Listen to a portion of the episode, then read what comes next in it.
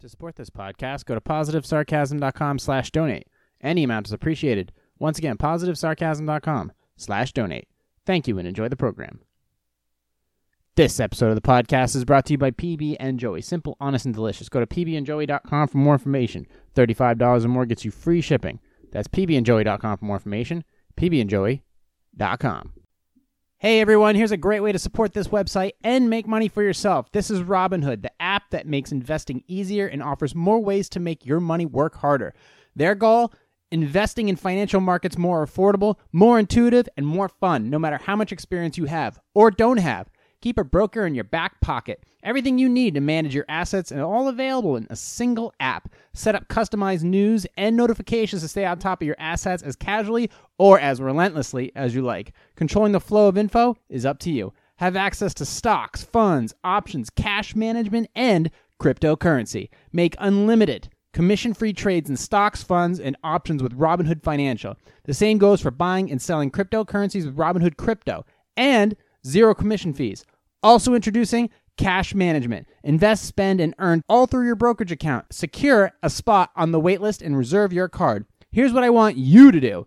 Go to positivesarcasm.com slash donate and when you click on the referral banner and securely sign up either using your Android, Apple device, or desktop, you get a share of stock value between 3 and $150 after funding your account. That's all you got to do. You get a free stock, I get a free stock. We all win.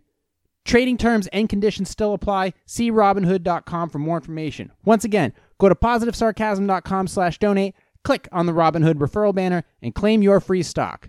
Robinhood, it's time to do money. Can I ask you something? Sure thing. Shoot, Timmy. Danny, Danny. when you were my age, did you ever have trouble deciding what you wanted to do with your life? No, I've never had that problem, really. Why? Forget it. I didn't think you'd understand. You take drugs, Danny? Every day. Good. So what's the problem? I don't know. I don't know. Did you have to take that Kuder preference test when you were a senior in high school? Oh, yeah, I took it. They said I should be a fire watcher. What are you supposed to be? An underachiever. I gotta go to college. I gotta. Uh, Danny, this isn't Russia. Is this Russia? This isn't Russia, is it? Nah. I didn't think so. No, the thing is really, uh, do you want to go to college? Uh, in Nebraska? Besides, it costs like $8,000 a year. Hold on, Danny. I think I lent you, what, 250 yesterday? I can't foot the bill for everything around here. Let's not ask for money. It's just that my dad, Hank, he can't afford it. I haven't even told him about the scholarship I didn't get. I'm gonna end up working in a lumber yard the rest of my life. What's wrong with lumber? I own two lumber yards. I notice you don't spend too much time there. Not sure where they are.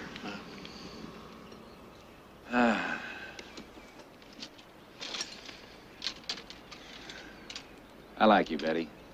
Denny's, sir. Danny. I'm going to give you a little advice. There's a force in the universe that makes things happen. And all you have to do is get in touch with it. Stop thinking. Let things happen.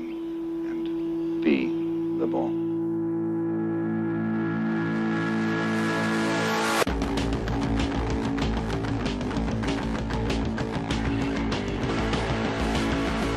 Jay here, PositiveSarcasm.com, streaming live from the Spare Parts Studios. Happy Wednesday, everyone. I hope you're all doing well in quarantine land. Sorry, my podcast started late for you, though. You, for those of you on the live stream that check in from time to time, happy Wednesday. And yeah, I am sorry if I'm uh, cutting into your dinner time with your kiddos. Uh, but for those of you who are just picking this thing up on a typical Thursday morning, well, you're not really gonna know the difference. So, uh, I am sick, but it's not with anything that you need to be concerned about. Um, I don't know what happened. Uh, oh, by the way, we are streaming live from the Spare Parts Studios. You can find me on Instagram at positive underscore sarcasm. You can find me on Facebook.com slash POS sarcasm. You can find me, you can now find me on the newly minted TikTok at positive sarcasm, my YouTube channels as well, positive sarcasm and positive sarcasm podcast. So you can hit me up there and you can email me directly and all other happy jazz. but uh, yeah, I got sick. I got um, I got food poisoning, and this is the second time in about I'd say two years that I've gotten it. I really don't get sick often. Um, and I'm just I guess we'll work it through. So if you think I'm drinking coffee right now on the podcast, I'm not. I'm actually sipping. There's no kombucha here. There's no special tonics. There's no coffees. No coffees this week. I mean, you know, my usual run is Aroma Joe's.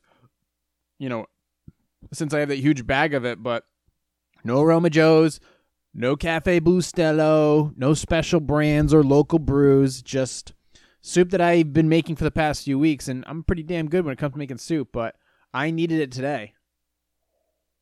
Hmm. So I'm just trying this on for size to see if my stomach can handle it. Now, food poisoning, if you don't know, sucks. And I don't know if it's there's two types. You're not sure if it's food poisoning necessarily or if it's just like a stomach bug.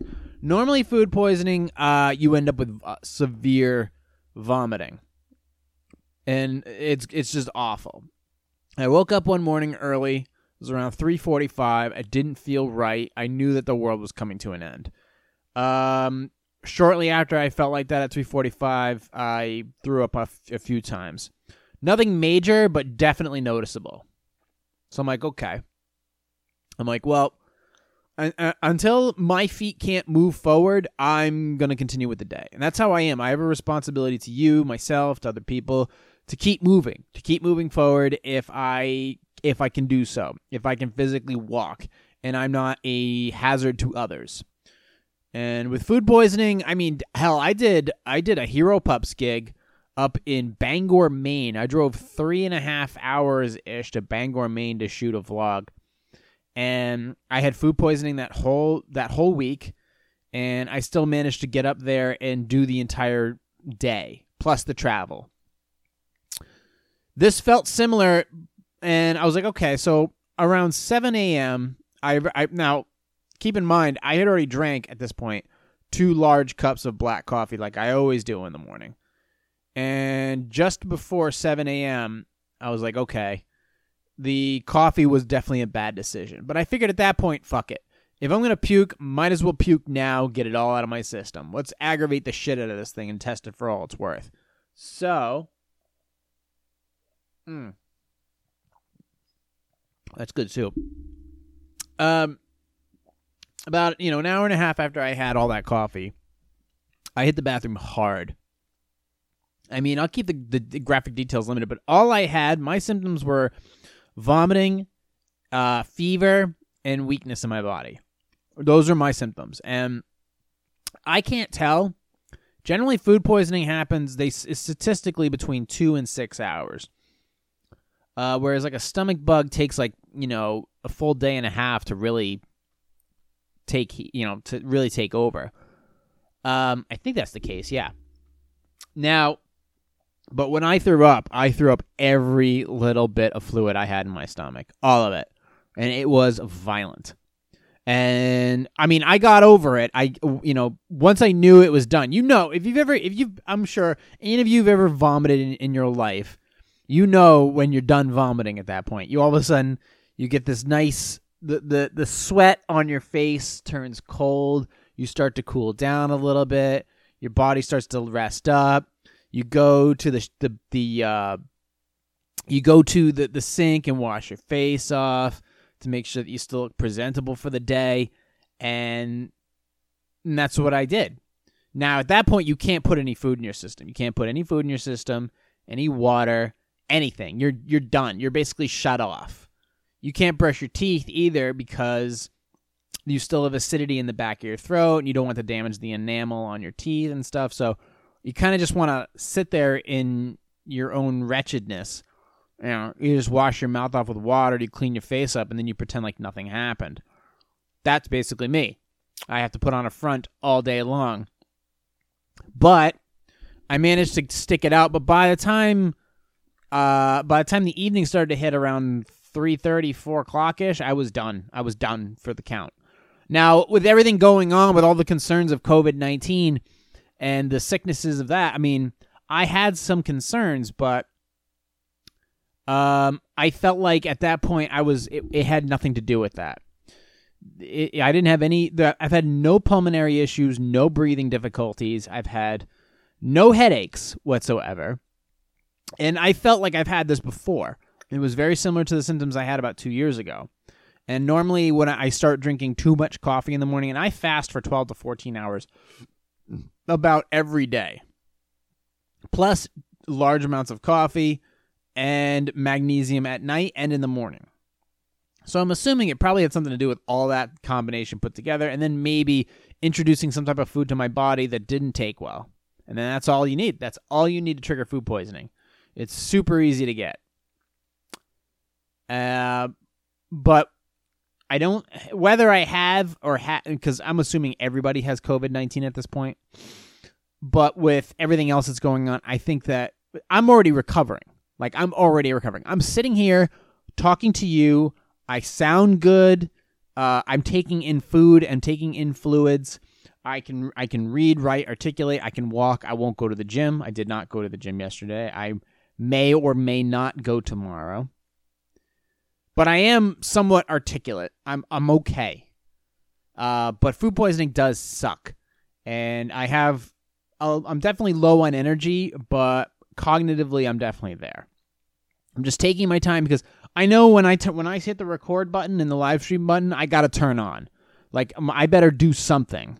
Uh, and just to and obviously full transparency here. If I'm sick or something's happened, I want to let you guys know right off the bat. You know what's going on. You know, let you in a little bit to see what's actually happening with me. If there's something that you guys should need to know, and if I, I'm off for some reason or the podcast is a little short for whatever reason, you guys should know that this is the reason why. Now, that's not an excuse, but food poisoning is bad. Food poisoning is bad. It stops you in your tracks. For most people, they have to, you know, they they can't take care of themselves. They take, can't take care of their families. They can't go to work. They can't function on food poisoning. Food poisoning is like being punched in the gut by a Jeep Wrangler, and you can't move. You you you lay on one side of your body and you feel fine. You lay on the other side of your body and you instantly want to throw up. And of course, there are far more other uh, um, symptoms that come with that or a stomach bug and they come on pretty rapidly and generally all at once. Uh, results in vomiting and diarrhea after a person eats or drinks fluid contaminated with certain bacteria. There's like four different viruses. One is like, or, bacteria. One's like salmonella. One's a norovirus. Noroviruses are pretty transmittable though. That's what everybody gets on cruise ships. Uh, let's see. The most common side effects are food poisoning or, or, or vomiting and diarrhea. I just have vomiting. And then let's see, dehydration, which I have uh, blood and vomit, which I don't. And see, neurological symptoms, no, I don't have those. Weakness, I do. Blurry vision, no.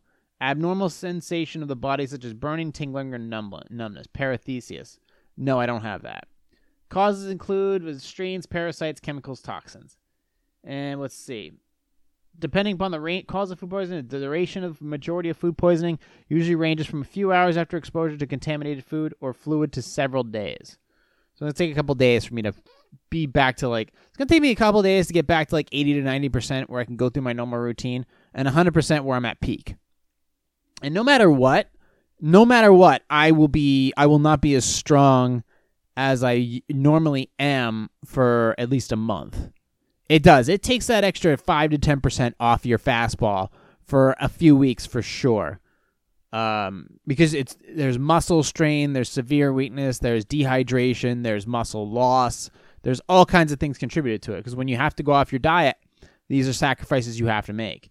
If you're trying to diet down to get you know shred city, it's going to compromise that because you need something to soak up the something to soak up the uh, the the bacteria in the stomach, and you got to eat like crackers and stuff. You know, so things to consider. You can't eat as many proteins. Your body can't really. You can't put a lot of stress on your stomach. So obviously, I slept my ass off. Uh, today, I'm trying to take it easy, and rehydrating is super important. But I don't feel like drinking a lot of water right now, and the soup is definitely help- helping. But maybe the soup will help me want to take in more fluids, like ice chips or something. So I'm I'm trying to you know just tell you guys this is what I'm going through and how I'm trying to. Most people who if if you say you work like a really hard job, you're not going to be able to go to work with food poisoning. I can tell you that right now. You're not going to be able to get through it. It's going to require a lot of muscle movement, a lot of thinking on your feet, and you're not going to get through that that day. You're not going to get through your day. If it requires you to be um if you're of a usable asset to a company, you're not going in with food poisoning. I can tell you that right now. Uh, but for the most part, I am feeling I am feeling better, and I'll be back up and running by this weekend. I'm going to be hopefully heading up to Concord to do another live stream for that bar that's currently closed down due to the coronavirus. Uh, so I'll be helping them live stream that. I think you're going to be seeing a lot more of that going forward. But uh, let's see, we're at 13 minutes. Probably be a short podcast today. I'm going to do a quick article. I want to go over the food poisoning issue I was having. Um, and then I want to just go. I just want to go balls deep into Q and A, and then close up shop. So I'll give you. I'm gonna give you. A, I'm gonna give you an episode. I can promise you that. Just don't know if it's gonna make the full hour. But anyways, uh, funny enough, uh, there's a guy with his own problem who's actually right down the street from me. We have a in in my town. We have a a, a, a very notable, very well known street called Elm Street. It's where all the bars and a lot of the restaurants and a lot of the nightlife takes place. Because then off of that we have like Canal Street and other, you know, various locations. So it's a heavy population. Excuse me. It's a, it's a high population area for everybody who's out, basically out and about, except for one Chinese restaurant over on South Willow where everybody does terrible karaoke. But besides that, right on Elm Street, this was a news report from uh, CBS Local. Uh, police say New Hampshire man chased down neighbor with sword after being asked to lower music. So, uh, okay. New Hampshire man apparently did not take kindly to a neighbor's request for him to turn down his music. Manchester said a 47 year old grabbed a sword and chased the man who knocked on his door Monday evening. Police responded to Elm Street at 5:15 p.m. for a report of the sword threat. They say Benjamin Leyland chased his neighbor with a two and a half foot sword, but he got away and there were no injuries. Officers arrested Leyland and charged him with criminal threatening. He was due to be arraigned in Hillsborough Superior Court sometime Tuesday afternoon. Imagine like it's 5:15 p.m. Everybody's just getting out of work, but I mean, imagine this on like a, a day where there's there's no lockdown. All the bars and all the restaurants and all the friggin' all the offices are open. And imagine that rush hour through through uh, evening Elm Street, and all of a sudden there's a dude chasing some other dude down uh, down this busy street with a giant ass sword, and uh, that's that is that would be a first. I've seen many ridiculous things. I've seen a Jamaican woman try to fight me over chicken wings. I've seen um, random fist fights and fender benders on that street. Uh, I've seen dudes get Superman from bars. Uh, I've seen my, one of my best friends get locked out. He wasn't able to go get his jacket after a New Year's thing, and he threatened to fight the bartender. But I've never seen a man getting chased down Elm Street with a sword. Uh, first of all, kind of badass, but definitely sort of stupid. Uh, and I think that's the first thing that you go. I mean, you are obviously completely out of your fucking mind if the first thing you pick to chase somebody down with is a is is that that device, that device. I mean, and it, first and it's criminal threatening. He's being charged with criminal threatening. But how can you justify that if it's a sword? If it's a, a knife or a baseball bat, I can see criminal threatening. This is a sword. If you're chasing somebody with a sword, that's not criminal threatening. That's like attempted murder. You're clearly out of your goddamn mind if you're chasing somebody with an a, a blunt object that's over two feet long. Uh, I think they may need to consider upping the charges. If he was maybe having a bad day, which I'm sure a lot of people are right now, uh, you may want to reconsider that. But a two and a half foot sword, um, and he's on Elm Street, which is the busiest street in our state. So the fact that he was doing that right in broad daylight, uh, you may want to you may want to consider throwing the hammer down on on this gentleman. But uh, a funny a funny situation apparently occurring 5:15 p.m. Uh, when was that? That was Monday. That was on Monday. So uh, the busiest day of the COVID 19 week, and this dude is uh, getting medieval on somebody's ass. So that's pretty uh, that's pretty insane.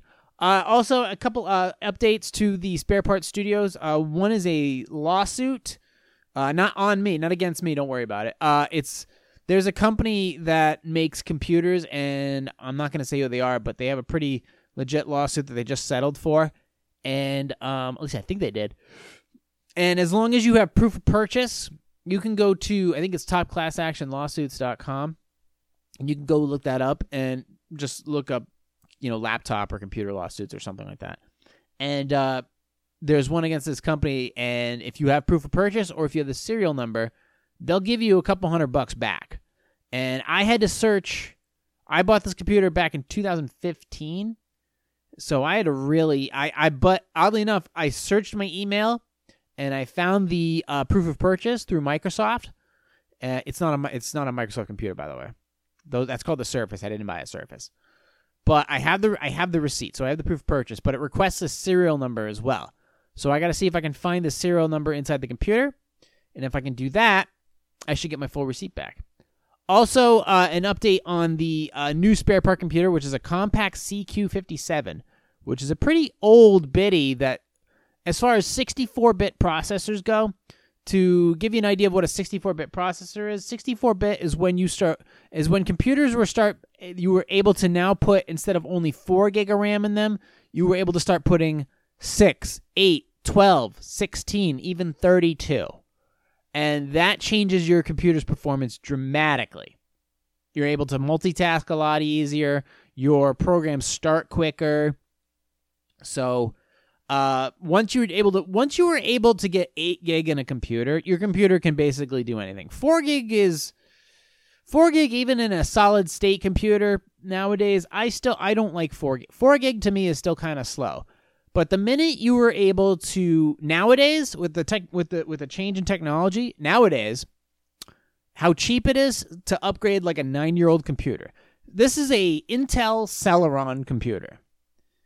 Now you can put window you can take a computer that old and is that slow as an Intel Celeron, which I hated back in the day, but now you can switch out the you can upgrade the RAM easily for cheap.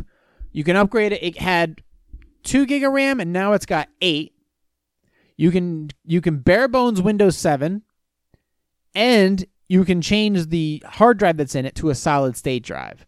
And once you do that, your computer is running anywhere from 5 to 20 times faster and that turns that computer into a, a workhorse. You can now do what you need to do on that computer. You wanna you wanna stream a, a, little bit of gaming on there? You can. You really can. Not anything heavy. Uh, you can you can uh video you can do Hulu, you know YouTube, all that stuff. You can do high definition uh, video viewing. You can do word processing on it. You can do a lot on that computer now for very little money. And HP was pumping out these computers back in the day, and people were mostly throwing them away or tossing them in storage. So anytime you find anytime you find a an HP or a Compaq laptop that's less than 10 years old, do not throw it out because what you can do for very little money is upgrade the RAM for about 10 to 20 bucks, upgrade the solid state drive in it or upgrade to a solid state drive for 20 to 30 bucks if it needs a battery, you can find a battery on eBay for $10. And if you need a brand new charger, you can go and buy one of those for $8. So for let's see, third let's see 20, 50 uh say 70 bucks. 70 bucks you can take that old biddy and turn it into a workhorse in the house. For 70 bucks, let's face it, if you bought like a pre-owned desktop or, or or you know if you well first of all if you bought a, a, a, pre-owned desktop for like 60 to 100 bucks you still have to do some upgrading to it you still have to upgrade the ram you still have to change out the, the hard drive that comes with it to a solid state drive. So now a $100 uh, computer turned into a $150 computer. Whereas this biddy that you got left over that you found for like 20 bucks you can upgrade and for less than $80 you have a fully you have a full-fledged restored computer that will do anything that you ask of it. And if you could try to go cheap and buy like an HP Stream or something like that, first of all, those are garbage. Those little tiny two gigabyte uh, solid state computers, they're no good. Anything with two gigs that that's soldered on, you're wasting your time. Those aren't good really for anything other than you using them for about a year and then throwing them away. They they they're not durable. They don't last a long time unless they were made by Asus. They're not going to last a long time and they're gonna out uh, they're gonna wear out their welcome in terms of speed, speed and hard drive space, very very quickly.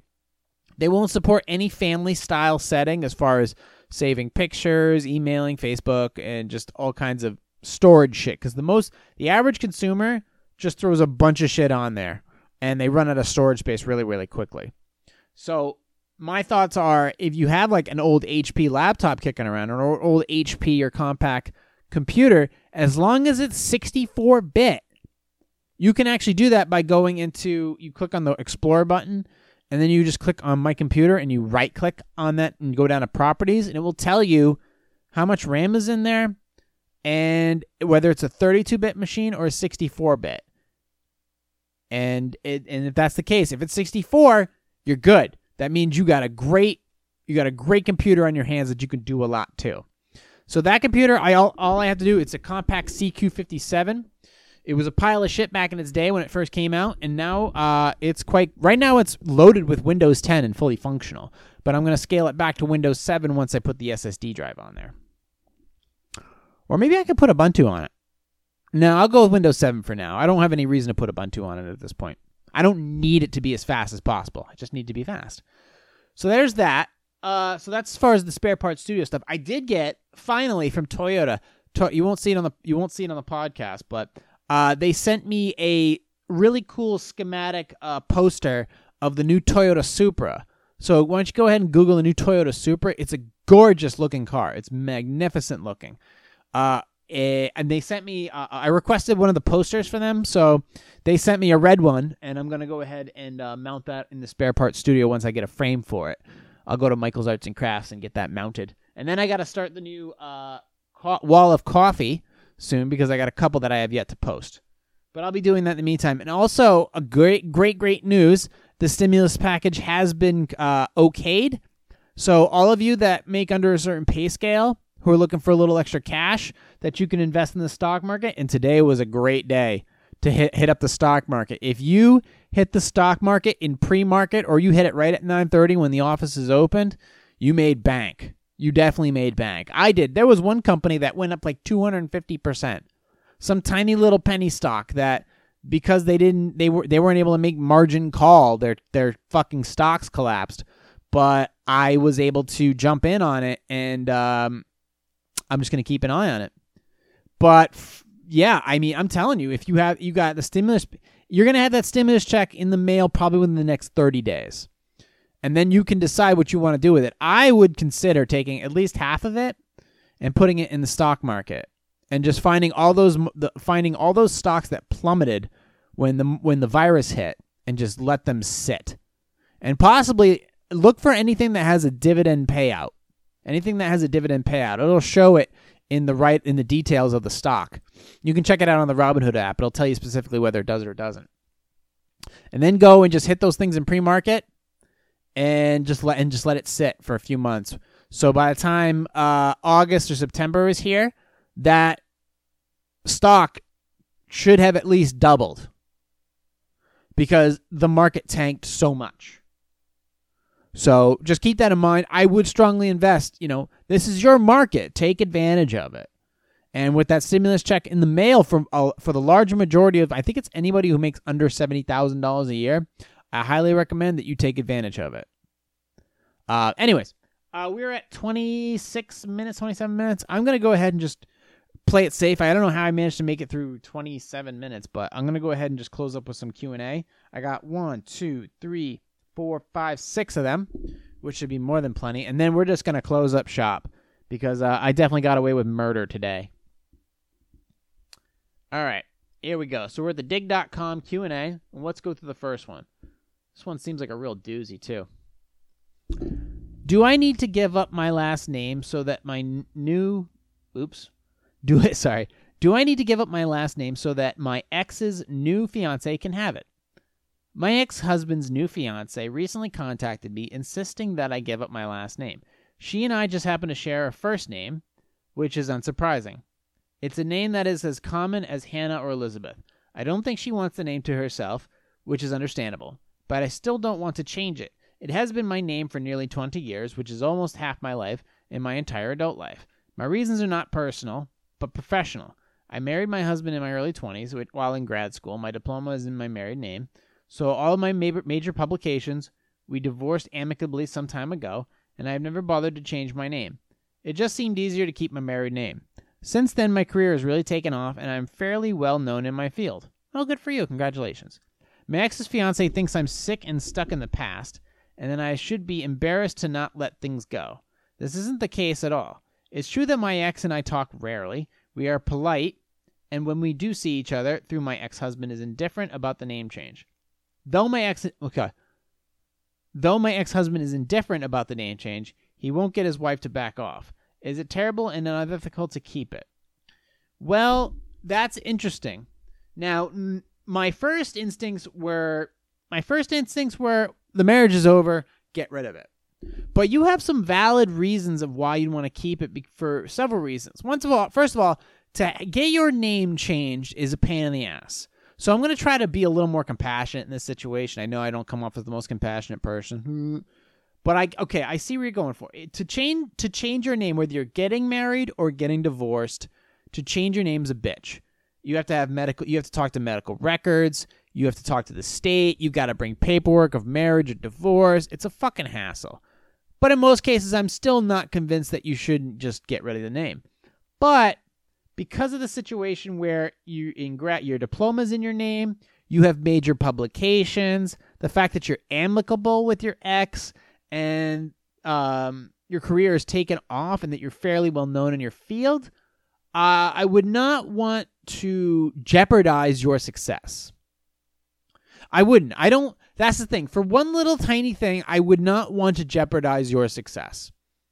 I wouldn't want to do that. I would feel that me socially telling you to change your name back, whether it be for religious or social reasons, I think that would be uh, unfair. So I think if you're if she doesn't want to, uh, well, first of all, just yeah, she doesn't.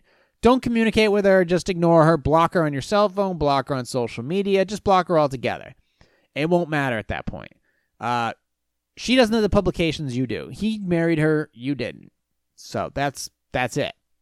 And if he doesn't want to get her to back off, then you just stop communicating altogether. You're divorced, which means it's over. You don't have to commit. You don't have to talk to these people anymore. Um, but no, I I think first of all, congratulations on all your success. The fact that you are doing very well and you're very well known in your field. And uh, I'd say if you, I think if it would be best for you in this situation and in this situation only, if you think keeping your na- last name is a, is a, benefit to you based on your long career, then keep it. And that is my final thought on that. Keep it. Anything less, I would probably go back to my initial thoughts. So let's go on to the next one. Oh, this one is far more juvenile. Was I wrong to ask a woman to have sex with me twice, even after she blocked me? I am really new in the world of relationships. I couldn't tell.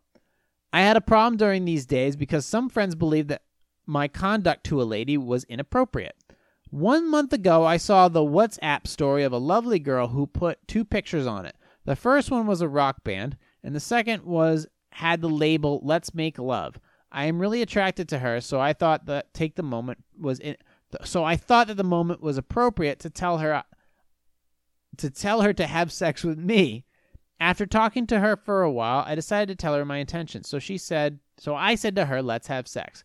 Unfortunately, my proposal was taken as an offense as an offense, and she blocked me from WhatsApp. 2 days ago I found her on Instagram, and I decided to apologize to her, but also ask her if she decided to have sex with me or not. I think I am reasonably open-minded person. I was blocked again. This Friday, a friend called me and he said to me that I was harassing her. I think my intentions were misunderstood because I asked her both times if she agrees or disagrees. I was going to accept her response if she said no, because I believe that her body is hers and she has the final decision of whether she wants to make it out with a person or not. Do you think that my attitude was inappropriate or all, at all?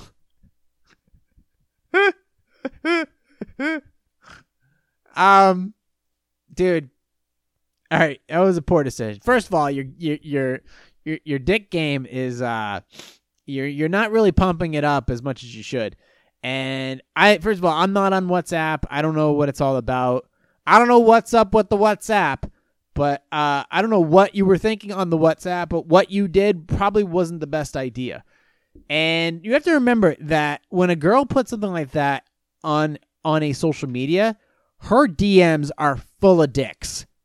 So the what is what's going to make it the you're already out of the game at that point. If that girl decides what's have sex, you're at, you're already out of the game. think of think of it as it's the one last slice of roast beef at the deli and everyone's pulling tickets. So you already lost that game. My advice to you if you want to get laid, okay, look, I'm just going to break it down to the bare minimum. If you want to be with a girl, you need to go and lift weights. You need to go and get jacked and you need to go read books. And you need to go attend events and go get a hobby. Not a weird one like cosplay. Uh, although there's a lot of hot girls that do cosplay. But you need to first of all go and get li- go get lifted. Go and put on some muscle mass to put it bring up your to raise your confidence levels. Then you need to go and learn like a, a real hobby, one that could possibly turn into some type of side profession. And then you need to do, eh, go and do learning and reading and listen to a lot of podcasts. Do that for about six months to a year, and then attempt to pull your deck out. Other than that, trying to go after girl. First of all, what makes you so precious that you have the right to even ask her to have sex? You have to you have to have some pretty bold confidence and a real you have to be strong in general or value in, in value in general to even talk to a girl. Okay, let alone ask her to, you know, yeah, get after it. So what you was what you did inappropriate? Uh I guess. I guess I wouldn't have done it. I, I definitely would not have done it. And uh, through social media, probably not the best plan because now there's a track record of it. And then, well, all right, so you did it on WhatsApp. All right, maybe you learned your lesson. Oh, nope, wait, you know you didn't. You went on Instagram and asked the same goddamn question after you apologize, which negates the apology. So, therefore, you screwed up and then you apologized and then you screwed up again. So, clearly, what I just said to you about what you should do is what you should go do. So, anything else will be a fool's decision because, yes, it can be uh, interpreted as harassment the second you follow that other person to a different social media app. So do yourself a favor, back off completely and go learn uh, new traits, new hobbies, and go learn how to communicate with people before even considering anything sexual. Okay? All right, next one. Am I a jerk for secretly replacing my girlfriend's expensive shampoo with cheap drugstore shampoo? Me, uh, my girlfriend, 27. Wait, huh? Anyways, forget the ages. That doesn't matter. My girlfriend is really into what she calls self care. We don't live together, but I spend the night at her place and I have to shower there before work a lot. Whenever I shower there, she asks me not to use her shampoo and conditioner and to use the other ones in the shower. Fair enough. I thought this was weird and asked her why the other day. She told me she buys custom shampoo. I looked it up and it cost $32 to order. I think that is such a waste of money and told her that. I use the stuff that and it isn't I've used the stuff and it isn't any different from any other shampoo. I feel like she's being scammed and it's just wasting her money on vanity. She doesn't agree and I wanted her to help her see what I mean. I bought shampoo and conditioner the same color from the brand my mom uses. I think it's called VO5. And yeah, it's cheap stuff. And replaced the stuff in her bottles. After she showered the other day, I told her how hair her nice looked how nice her hair looked, and she responded, "That's why I use my custom shampoo." She so she proved my point. I told her what I did, and she freaked out just because I threw her stuff away and helped her save money. She told me to leave. You actually didn't help her save money. You actually just threw her money in the trash, is what you did. Uh, she told me to leave and got really upset and said I made her feel dumb. Now she texted me that she has to reconsider if I'm emotionally mature enough for her. She's being crazy, but I- I'm I'm an but am I an asshole? What does shampoo have to do with emotional maturity? It has nothing to do with that. It is the fact that you it's it's actually like a low level of betrayal. Number one, you don't throw out sh- chick stuff ever. You don't ever do that. That's like if a girl wants to if a girl wants to wear a certain cream, use a certain shampoo, brush with a certain toothpaste, unless her breath is bad, you let her do it. If that girl wants to spend an extra 30 bucks on shampoo, you let her do it, and you don't question it. Well, you could question it. You'd be like, and you ask, like, uh, what's uh, what what um what do you like about your shampoo? But that's it. Don't go beyond that, and don't throw it away because you're just wasting money. It's still shampoo. Now I get that guys' hair and girls' hair can be a little different. Um, so I'm not gonna I'm not gonna argue the science on that and all that stuff. I mean, I can get away with just using shampoo. Matter of fact, I've gone the Adam Carolla route and I just use a bar of soap, and it works perfectly fine. I felt that shampoo I was just stripping. So, but I think what you did, as far as a relationship goes, that was immature. Are you mature enough for her? Well, that was an immature act. You shouldn't have done that. You threw out a perfectly good product, and maybe what I guess at a lower offensive amount was maybe have the stuff in another bottle. So at least not throwing it out. By throwing it out, you're just wasting money. And yes, by just throwing it out in general, you are indeed an asshole. And also you're you don't live there. So that's not your home. Therefore, that's not your stuff. So you have no say in that stuff or what to do with it. So if you throw it away, and you don't live there, that's a big no. You have no say in that. She ha- gave you shampoo to use, which is, first of all, good on her for giving you something to use so you didn't have to bring your own. And even if you'd had to, no big deal. But yeah, it was an immature move. You're an immature person for thinking it's such a big deal. And guess what? If she's dating Tyrone next week, that's on you, bro. And uh, that's pretty much it for that. So, What's next? Oh, this is a good one. Ooh, this is a long one.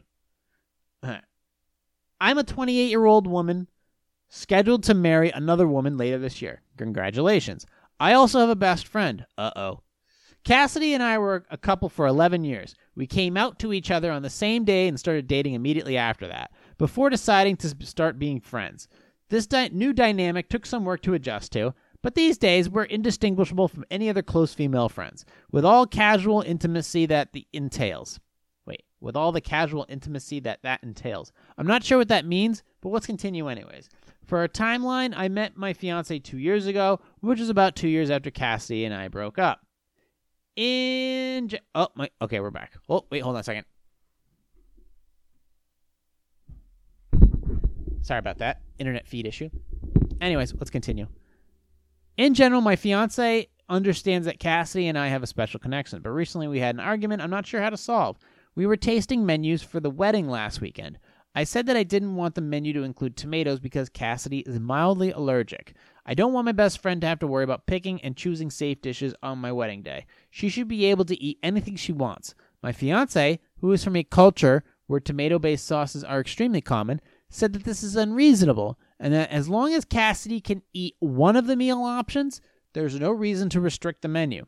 I was very offended by this exchange and told Cassidy about it. She was more amused than anything and didn't care about the tomatoes as much as I did. But the fact that I told Cassidy that about this upset my fiance even more. She said she worries a lot about what Cassidy thinks of her and it harms our relationship when I tell Cassidy about our fights. I feel like my closest friendship is under attack if this is how my fiance feels, I'm prepared to call off the wedding. But here, but is there anything I can do to save the situation before it comes to that? All right. First of all, as long as there is one dish available for your friend that isn't that she isn't allergic to, that's fine. That they went out of their way to create an option specifically for your friend. For example, if somebody was gluten free or vegetarian or vegan or whatever. Same exceptions.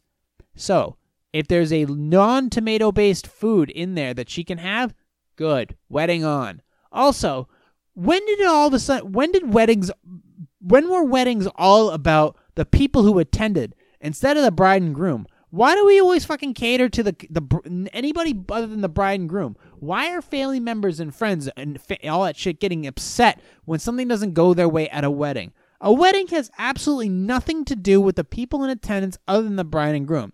Everybody should be there to celebrate the bride and groom's uh, commitment to one another and nothing else. Nobody should be bitching about other family members, talking shit, snooping, investigating negative issues, or complaining in any way, shape, or form about the settings uh, of the of the of what the bride and groom chooses, of what the bride and groom chose, regardless of how shitty it is. Now, I've been to some shitty, boring, terrible weddings that it's like, this is complete. I've been to some chaos weddings. I've been to South Sudanese weddings, which are banana crazy. They, But don't get me wrong, the food was amazing. but that's besides the point. Uh, actually, the food wasn't well. The food at the reception wasn't good.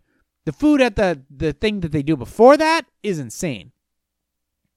Um, but no, the wedding should never be about the people in attendance. They're just personalities in the group. I don't like that a, a bride or groom is always checking on to see how everybody else is feeling. And I'm also one of those people that if somebody's not cooperating at a wedding, number one, they shouldn't have been invited. Number two, if they start shit, they should be told to leave. You should be thrown out of the wedding. I don't care, uncle, aunt, nephew, kiddo. If you're causing shit at a wedding, you need to go. You have to go. You're not doing anybody's any favors by making you're making the wedding all about you. Um, and I've I've told people I went to a wedding where I I told my mother that her sister needs to fuck off or I'm gonna start a riot. And I wasn't having it because I'm in the middle doing I was in the middle of shooting that wedding and creating something really cool for the bride and groom. I was in no I didn't have time for any of that other shit. Um, and this is on record that I don't have time for that. So the idea that if somebody in the in that's not in the not the bride and groom or the best man's groomsmen or the bridesmaids starting shit. Well, we got a problem here, and that's not how weddings should be. You go to a wedding, you be polite, you eat what's in front of you, you shut the fuck up. Boy, I really had something to say about that. All right, let's continue. What's the next article? All right, let's keep going. Some somebody for food poisoning is actually doing quite well. We're at 44 minutes. Let's keep the party tray going. Uh, coming up, and I think I got food poisoning. Should I be forced to wear baggy clothes at work because HR thinks my figure is distracting? I am relatively attra- I am I am relatively attractive woman's.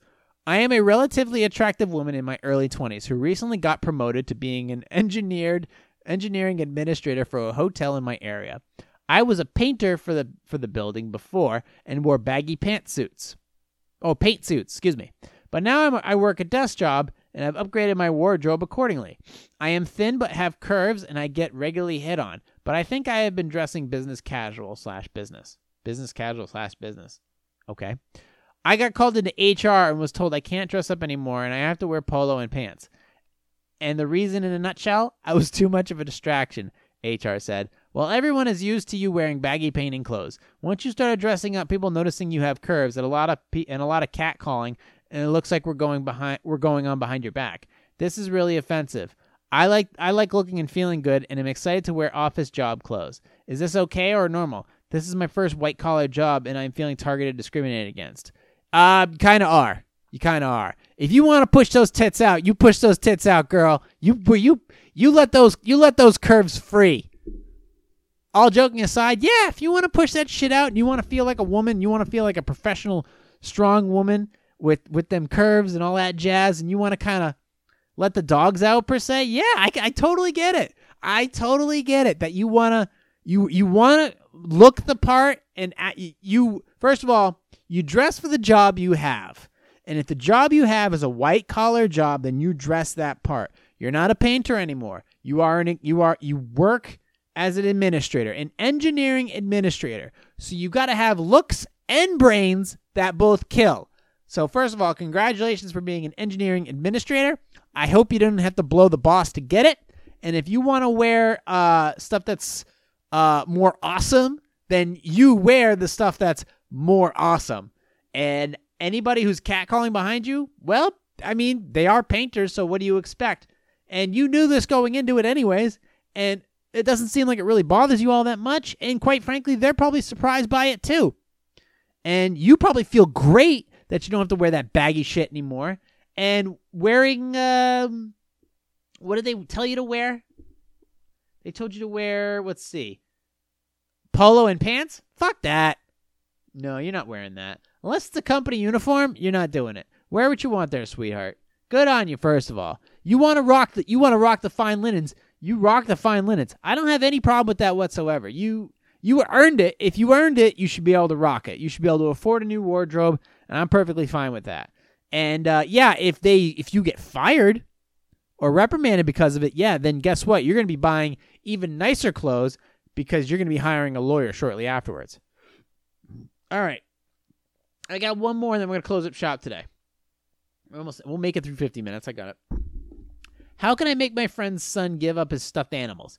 I have a friend who is the father of a 12 year old son. My friend's son's bedroom is filled with stuffed animals. These are not guy toys, but pink, yellow, orange, etc. stuffed animals. We have tried to tell the dad this is not appropriate for young man, but he just scoffs at us. There are hundreds of these stuffed animals in the child's room. What are your thoughts? Yeah, the dad fucked up, straight up. Dad fucked up completely. He has no control over his son. He hasn't made his son masculine. He hasn't, well, he hasn't made his son mature. Let me put it that way. Forget about the colors of the animals. The son is 12 years old. He's in fifth, sixth, seventh grade. That's okay. You don't go past like, what, third, fourth grade with stuffed animals? I guess. Not even second grade stuffed animals? Yeah, you don't. You don't have, matter of fact, you'll get made fun of, deservedly so in school if you have like stuffed animals at that age. You're not supposed to have stuffed animals that. You shouldn't have that that umbilical attachment to a fake thing at that age. You should be more individual as a guy should be. And th- this dad, this dad is doing his son a disservice by well, first of all, the kid's now fucked. The kid's now fucked up because he's 12 years old and he still has stuffed animals, which means this he's not he's not growing up there's going to be a huge gap in his behavior and how he's going to behave going into middle school, high school, college is going to be severely compromised because the dad is a bitch. The dad is a straight up bitch in this situation. And I don't know where the mom is, but somebody needs to step in and smack the dad. Somebody needs to come in and smack the dad. And I don't care who it is at this point, but the kid's in trouble. The kid's in serious the kid's in serious trouble and we have to if we can rescue the kid at all, now's a good time. The longer this goes on because right now it's embedded in him. It's much harder for a kid to disengage at 12 than it is at 4 or 5. Okay? You'd be amazed how much information a child can retain between the ages of 3 and 5 as opposed to 12 and 13. So if you don't stop this now, the damage could, well, the damage has pretty much already been done. How much more do you want to pile onto this shitstorm? So, yeah, stuffed animals are, I mean, there was, it's not for you to judge the types. Of, okay. All right, this is what, this is the response from the person who uh, wrote in response to this person saying, uh, what are their thoughts? Or, er, uh, mind your own business. It's not for you to judge the type of toys this child collects. It's also not for you to judge whether stuffed animals are sufficiently masculine for someone else's child to play with. No, I completely disagree with you. You're completely full of fucking shit. That is not normal. This kid should not have stuffed animals at the age of 12. This kid's in fucking sixth grade. All right? No, absolutely not.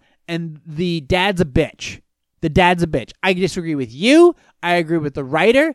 Get rid of these things. Fucking burn them. I don't care. Whatever you got to do. Get rid of that shit. At 13 years old, at 13 years old in the Jewish community, you're about ready to get bar mitzvahed and you've learned the entire Hebrew language. You're not laying in you're laying in your fucking bunk bed watching Squ- SpongeBob SquarePants uh, with a bunch of stuffies and little tiny pink elephants. No. Fuck you and fuck the dad. All right, we're at 51 minutes here. I've pretty much given you all I got on this food poisoning Wednesday. I want to let you guys know I am going to get better. Uh, I'll be back up to normal for next week. Uh, but uh, in the meantime, you can find me on Instagram at positive underscore sarcasm, uh, facebook.com slash POS sarcasm, and facebook.com slash positive sarcasm. Check out my YouTube channels, youtube.com uh, positive sarcasm and uh, positive sarcasm podcast. You can also email me questions, comments, concerns. You can go to positivesarcasm.com. You're looking for posing music for your possibly postponed bodybuilding shows or any other information, you can contact me there directly. And of course, if you're looking for free stock or a free way to get into the stock market, you can go to uh, just go to fa- uh, positivesarcasm.com slash donate or go to positivesarcasm.com click on the contact button. There's a link to the fa- to, there's a link to the robinhood app. Click on that and you'll get a free stock. And then you can sell it and do whatever you want with it. I'll get a free stock as well. And that'll be your way of donate, donating to me but yet giving yourself free stock that will be your money anyways. But until then you can find me on itunes stitcher google play music iheartradio tune in castbox podcast addict uh, iHeartRadio. Did I already say that? And Spotify. So anywhere where podcasts are available. Until then, thank you for listening, watching, and subscribing. I will talk to you all next week. Streaming live from the Spare Part Studios. This has been a positive sarcasm presentation.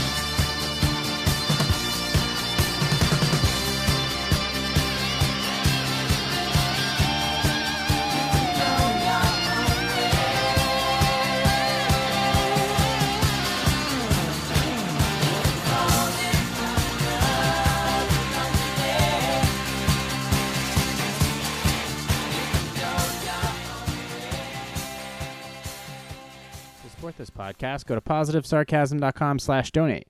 Any amount is appreciated. Once again, positivesarcasm.com slash donate.